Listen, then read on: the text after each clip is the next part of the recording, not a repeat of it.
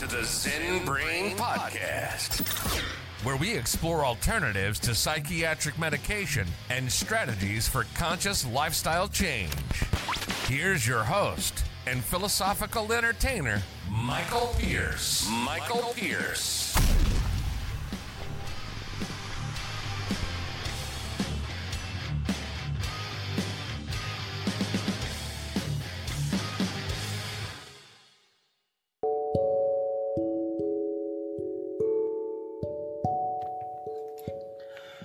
First specific exercise that pranayama student learns in rhythmic breathing.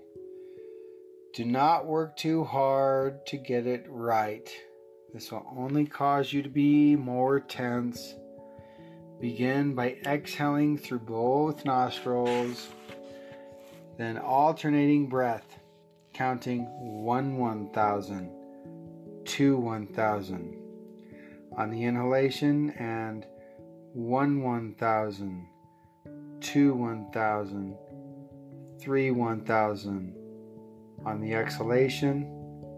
In other words, breathe in a relaxed fashion, but with the exhalations taking twice as long as the inhalations. Alternate this rhythm back and forth, in and out through one nostril, then in and out through the other.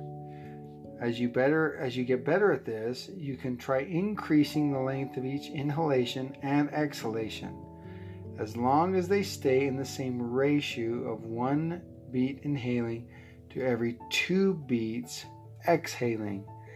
This exercise, properly done, is extremely powerful. Do it sitting up straight, preferably on the floor.